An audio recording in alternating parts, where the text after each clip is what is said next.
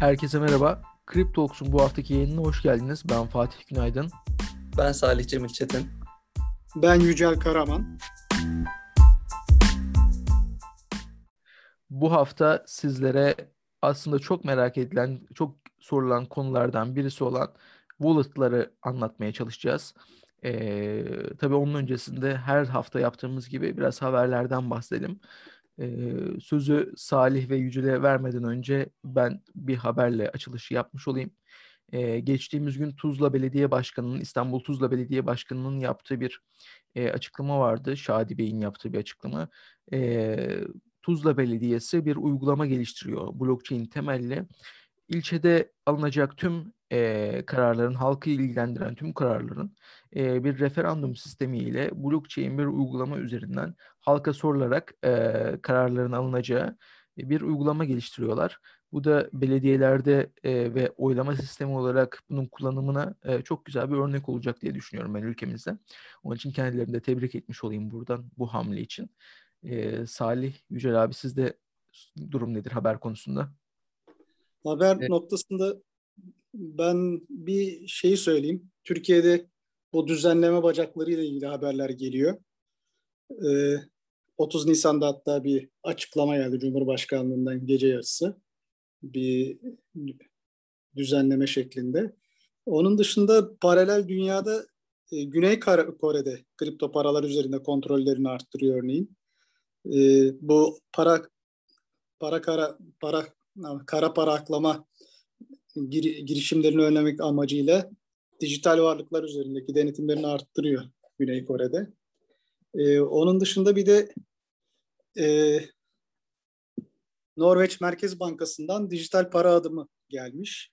Dört yıllık bir araştırmanın ardından Norveç Merkez Bankası gelecek iki yılda Merkez Bankası dijital kurları üzerinde çeşitli teknik çözümleri test edecekmiş. Ee, 52 ülke dijital para geliştirme için çalışma yapıyor. Bendeki haberlerde böyle.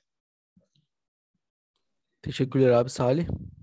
Ben de e, çok yani aslında çoğumuzun bildiği bir e, olay olarak TODEX e, mevzusu. Ülkemizden bir kripto milyarderi çıkardık sonunda ama yurt dışına doğru çıktı kendisi. E, farklı ülkelerde aranıyor. E, farklı kaynaklarda 2 milyar dolar denen e, kaynaklar var. 5 milyar dolar denen var. Ciddi bir e, vurgun yapıldı. Geçen hafta bunun e, yayınını yapamadık. E, bu hafta bahsetmiş olalım. Biraz daha detaylarından bahsedeceğiz zaten bu hafta. Teşekkürler arkadaşlar. E, yavaş yavaş o zaman gündemin e, sıcak konusuna giriş yapalım. Wallet'lar. Şimdi wallet dediğimiz zaman e, software wallet'lar, hardware wallet'lar, cold wallet, borsaların wallet'ları, coin'lerin e, kendi network'leri üzerinde ayağa kaldırdıkları wallet'lar, pek çok wallet türü var. İşte MetaMask'lar, Trust Wallet'lar gibi harici wallet uygulamaları da var. E, bu kadar kompleksite içinde e, wallet deyince biz ne anlamalıyız? Wallet'lar nedir? Farkları nelerdir? Bize biraz anlatabilir misin? Abi şöyle ben kısaca bir e, giriş yapayım. Wallet'lar bizim blockchain protokolleri üzerinde işlem yapmamızı sağlayan, işlemleri imzalamamızı sağlayan uygulamalar aslında. E, biz e, kripto paraları düşündüğümüz zaman geleneksel para gibi düşünmememiz gerekiyor. Bu biraz daha farklı geleneksel paradan. Kriptomuz aslında bizim e, cüzdanımızda, wallet'ımızda bulunmuyor. Aslında protokolün üzerine dağılmış durumda bulunuyor. E, ama her bir kriptonun üzerinde bir e, adres yazılı, bir public key yazılı. Bu public key de bizim wallet'ımıza ait olan public key ise eğer, e, wallet'ın sakladığı private key ile biz bu coin'i kullanabiliriz anlamına gelir. E, biraz daha temeline inecek olursak, e, her bir e, kripto adres e, bir aslında private key'den üretilmiştir. Bir private key vardır ve bu gizli anahtar diye Türkçemizde, e, dilimizde kullanılıyor. E, private key üzerinden bir public key üretilir. E, bir private key'den birden fazla public key üretilebilir, üretebilirsiniz. E, bu public key'ler de doğrudan veya işlenmiş olarak bir adres olarak kullanılır. Ve coinlerin üzerinde bu adres bulunur. Atıyorum Bitcoin örneğinde. Bitcoin'in üzerinde benim public key'im yazıyorsa bu şu anlama gelir. Bu coin'i sadece ben harcayabilirim. Sadece ben bir işleme sokabilirim demek. İşleme sokmamın E, olayı da aslında private key ile imzalamam. Bu e, coin'i imzalamam. Dolayısıyla wallet nedir sorusuna geri dönersek, wallet bize private key'i saklayan ve private key'den public key'i üreten bir uygulama. E, dediğin gibi bunun online'ı var, offline'ı var, cold wallet, hot wallet farklı ürünleri var. E, bunların detaylarına birazdan gireceğiz zaten. Kısacası wallet'lar bu şekilde. Yücel abinin eklemek istediği bir şey varsa onu da dinleyebiliriz. Ben, öncelikle kripto borsada kayıp yaşayanlara geçmiş olsun diyorum. Üzücü, yıpratıcı bir olay bu TODEX olayı. Ee, bu TODEX olayı aslında nasıl dolandırıldığımızı da halk tam anlamış durumda değil. Yani nereden anlıyoruz bunu da? Gelen sorulardan anlıyoruz. Teyzem diyor ki oğlum diyor bu saadet zinciri gibi bir şey mi ondan mı dolandırıldı? Bu kadar halk diyor. Bu kadar insan diyor. Teyzem öyle değil yani. Bu bir saadet zinciri şeklinde değil. Bu adamın cebinden parayı almışlar şeklinde. Düpedüz bir hırsızlık yani. Bankaya paranı yatırdın. Sen bankada paran var sanıyorsun örneğin. Ama hesaplara erişim yetkisi olan biri geliyor. Senin hesap hesabından paralarını alıp gidiyor. Yani bu işte o kimse artık düpedüz hırsızlık yapmış yani. Yan kesicinin cebinden parayı almasıyla aynı bir olay bu. Ee, şimdi amcamın içinden geçen soruyu sorayım ben. Lan oğlum o kadar anlattınız bu blok zincirleri. Hani bunlar merkezi değildi?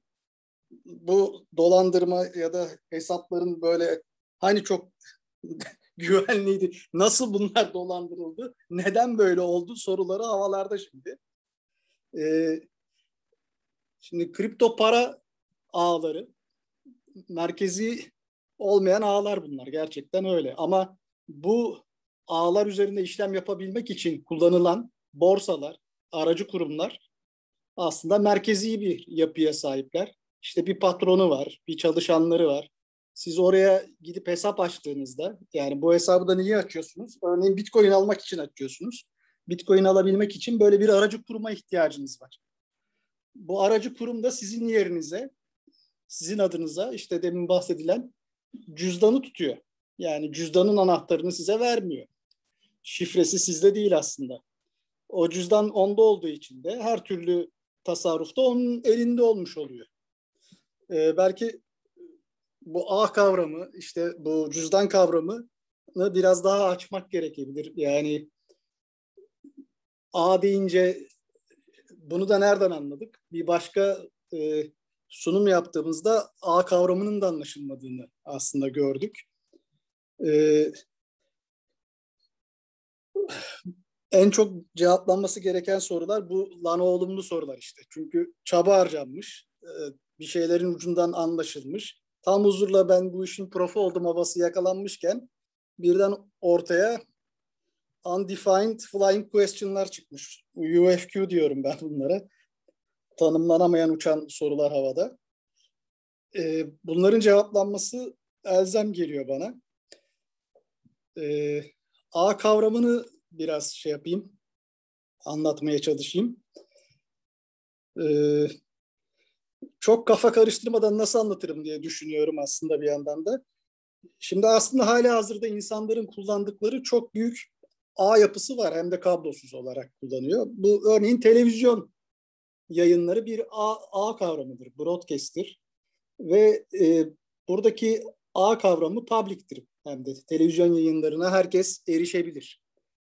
Bunlar açık ağlara örnektir örneğin. Televizyonunuzun kumandasıyla siz istediğiniz bir kanal üzerinden, istediğiniz yani bir e, ne diyelim burada internet karşılığı olarak bir içerik sağlayıcıya, bir kanala, örneğin e, müzik dinlemek istiyorsanız müzik kanalına, film seyretmek istiyorsanız bir film kanalına, kumandanın işte tuşlarıyla bağlanabiliyorsunuz. Yani internet karşılığı ne oldu? Ben klavyeden bir adres yazdım. Bu adresin karşılığında gittim. İçerik sağlayıcıdan ilgili web sayfasını alıp izledim ya da bakar hale geldim. Şimdi televizyonda da ne yaptım? Kumandadan bastım kanal numarasına. İçerik sağlayıcının broadcast yaptığı yayına eriştim, onu izledim. Şimdi bu A kavramı böyle bir kavram aslında. Yani e, bir yayın var ya da bir sunulan hizmet var. Bu hizmete ulaşabileceğiniz bir nokta var. bu noktalar işte notlar, peer'lar dedikleri yapılarda e, burada devreye giriyor. E, çok karıştırdım mı Salih? ne diyorsun? Yok abi güzel e, anlaşılır şekilde güzel örnekler oldu. E, Şimdi ben şey... o da şeyi söyleyeyim bir de. Bu private'ı da söyleyeyim. Private'da bu işin e, özel ağ kısmı. Aslında o nasıl oluyor? İşte siz bir bu sefer özel kanallar çıktı. Kablolu kanallar, paralı kanallar. Onlara üye oluyorsunuz.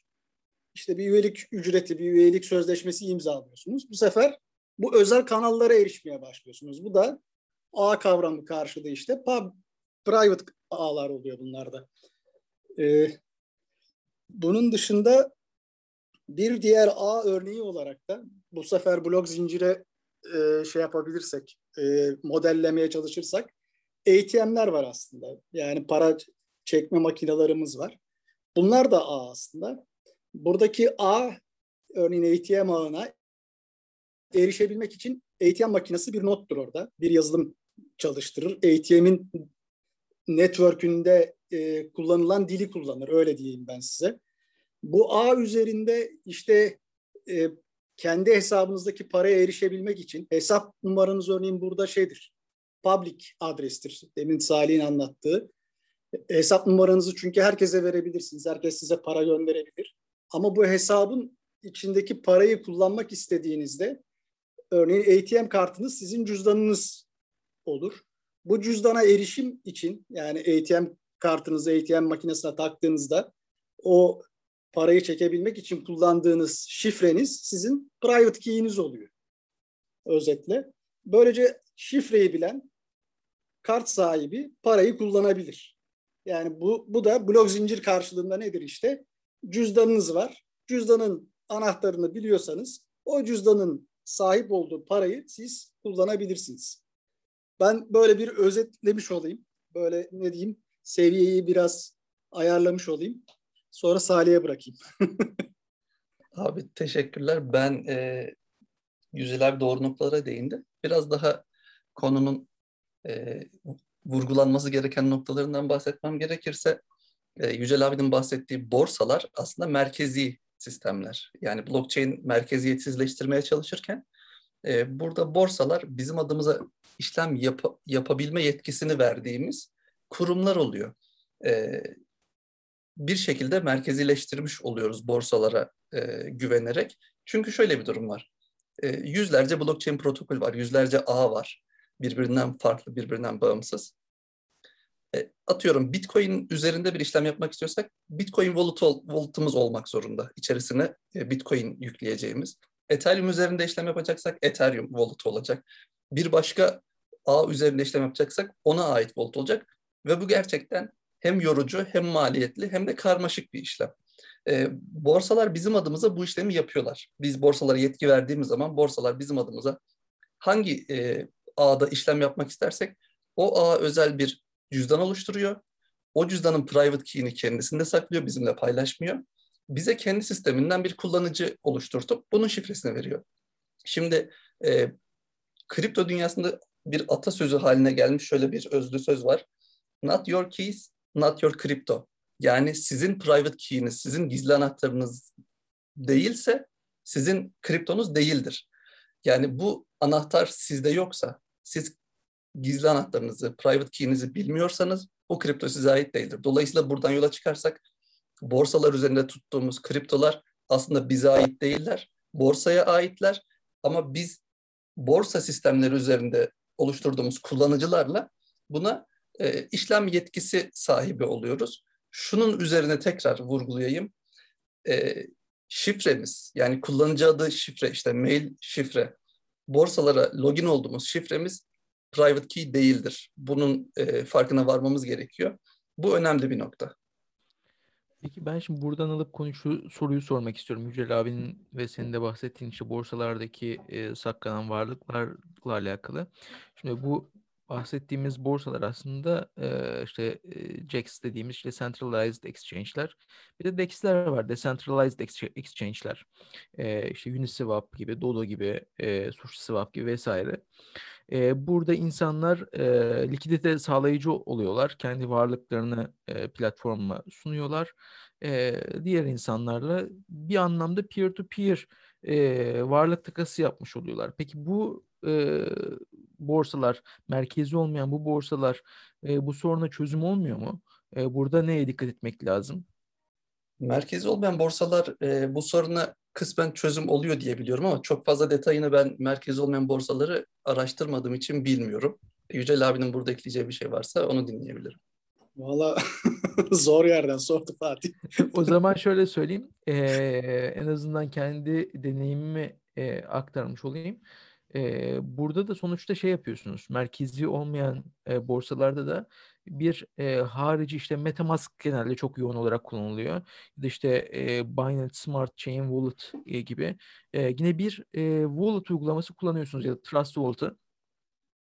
Bu exchange'lere bağlıyorsunuz e, kendi bu harici wallet'ınızdaki e, varlıkları aslında bu merkezi olmayan borsalara aktararak işlem yapıyorsunuz. Yine bir bir yerde bir wallet var. Ee, ama en azından bu e, senaryoda wallet'ın sahibi işlem yaptığınız e, borsa olmuyor. En azından bu bir avantaj olarak görünüyor baktığım zaman. E, peki şimdi e, borsalar hakkında söylemek istediğiniz başka eklemek istediğiniz bir e, konu var mı ya da işte cüz, e, wallet'lar hakkında? Şimdi burada e, değinmediğimiz bir konu e, hot wallet, cold wallet ayrımı. E, bunu da aslında çok sorulan sorulardan biri.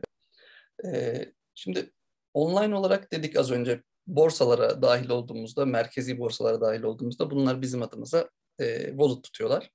E, az önce senin bahsettiğin MetaMask tarzı, e, işte Multibit tarzı geçmişte kullanılan wallet'lar bunlar online wallet, bunlar hot wallet anlamına gelir. Yani bir internet bağlantısı vardır e, bilgisayarınızın üzerine kurduğunuz bir uygulamayla coinlerinize erişirsiniz. Bu uygulama aracılığıyla imzalarsınız ve yayınlarsınız. Bunlar bizim hot wallet dediğimiz e, wallet'lar. Güvenlik seviyesi e, borsalara güvenmekten daha güvenli olsa da çok yüksek değil. Esas güvenli dediğimiz cold wallet'lar. Cold wallet'larda şöyle oluyor. Bir donanım e, bilgisayarımıza takıyoruz. E, gerekli işlemleri yaptıktan sonra coinleri kendi e, üzerinde bulunan e, private key ile e, private key'e ait olan public key'e aktarıyor ve bunun e, internetini kesiyoruz. Dolayısıyla artık bu private key bu private key'e erişebilecek herhangi bir connection bulunmuyor kimsenin. E, hacklenmesi ihtimali de oldukça düşüyor. Burada e, güvenliğin arttırılacağı işte USB bellek gibi e, boyutlarda bunlar.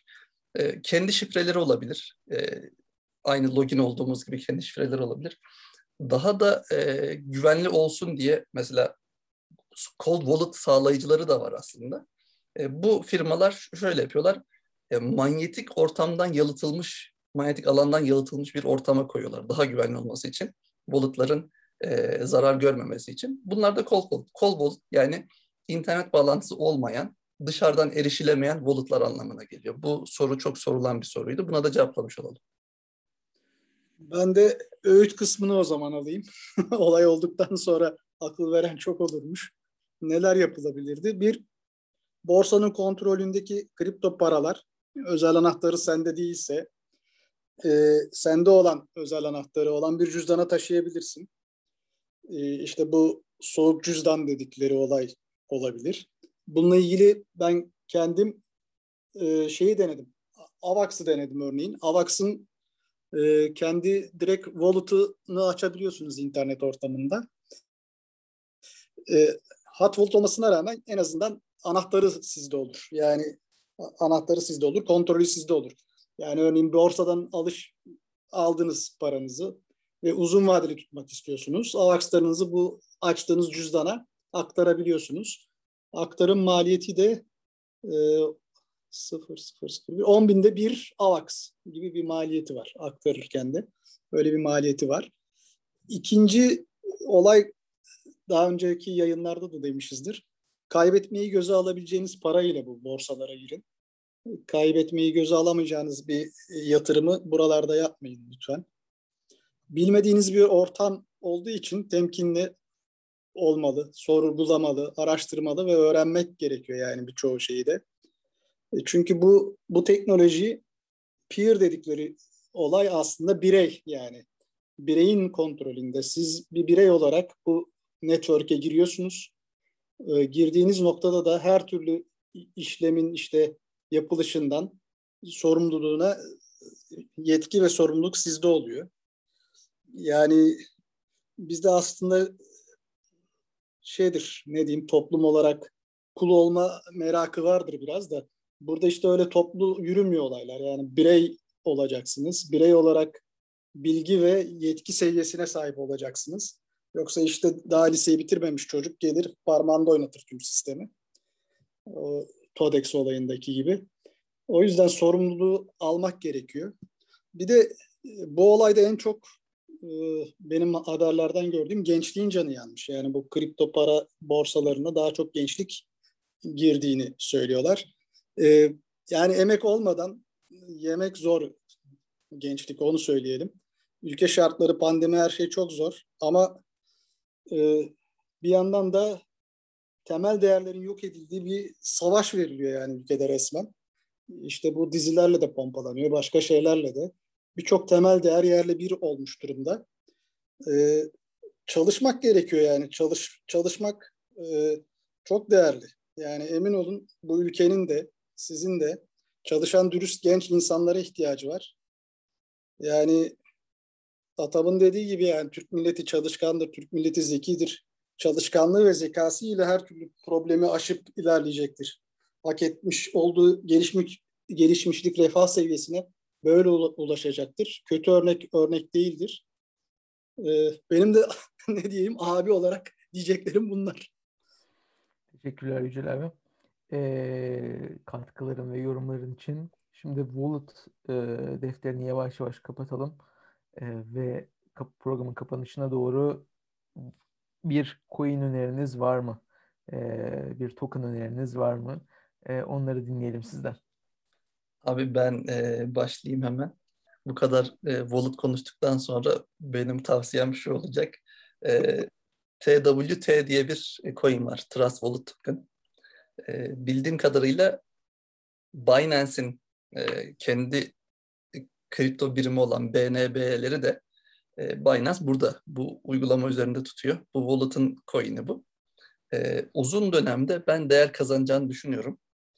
E, böyle kısa bir e, tavsiye, yatırım tavsiyesi değildir ama bir incelenmesini tavsiye edebilirim Trust Wallet Token'ın. Yani aslında şeyi söyleyebilirim.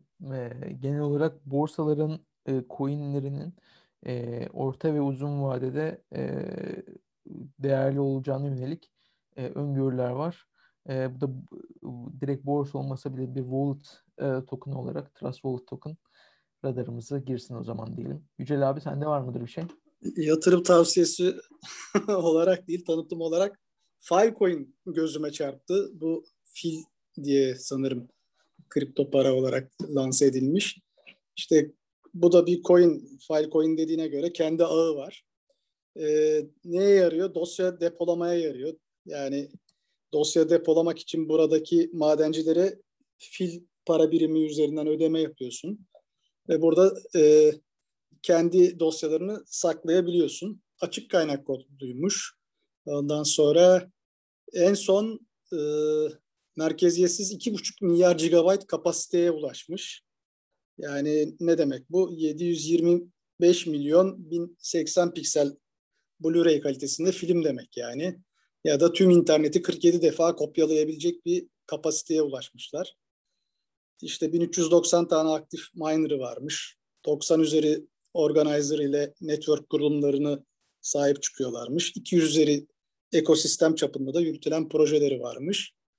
Açık kaynak boda da 5900 geliştirici destek veriyormuş. Fiyat açısından da Şubat'ta 23 dolarmış. Şimdi Nisan'da 220 doları görmüş. Yani 60-80 dolar olursa ben alırım. Benden de böyle diyeyim. Teşekkürler Yücel abi. Son olarak o zaman ben de bir e, öneri yapmış olayım incelenmesi için. E, önümüzdeki e, dönemlerde özellikle tedarik zinciri konuları e, önemini arttırarak e, korumaya devam edecek. Onun için bu alanda çalışmaları yapan e, VeChain, VET e, kısa kodlu e, VeChain'in incelenmesini öneriyorum. Bunu da listemize eklemiş olalım. Çok teşekkürler herkese. Kapanıştan önce eklemek istediğiniz bir şey var mıdır? Dinleyenlerimize bizi dinledikleri için teşekkür ediyoruz. Benden de herkese bol selam. Herkese iyi hafta sonları. Şimdiden iyi bir hafta olsun. Bir sonraki yayında görüşmek üzere.